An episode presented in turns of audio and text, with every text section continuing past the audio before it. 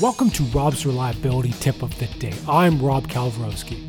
This week's tips focus around building a reliability culture with my guest, Jason Apps.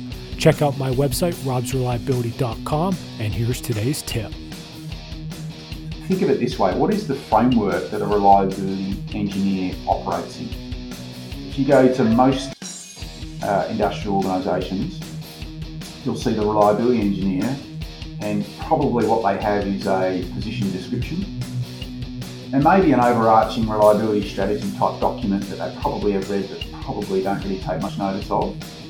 They're probably pulled into RCOs because there's too many pages to do, and they may execute those, and even those may or may not be done well, or may the actions may not be implemented or tracked well. Um, so it's kind of devoid of, of any kind of framework for that, that person to operate in. I mean, I, I think reliability engineers are pretty much set up to fail.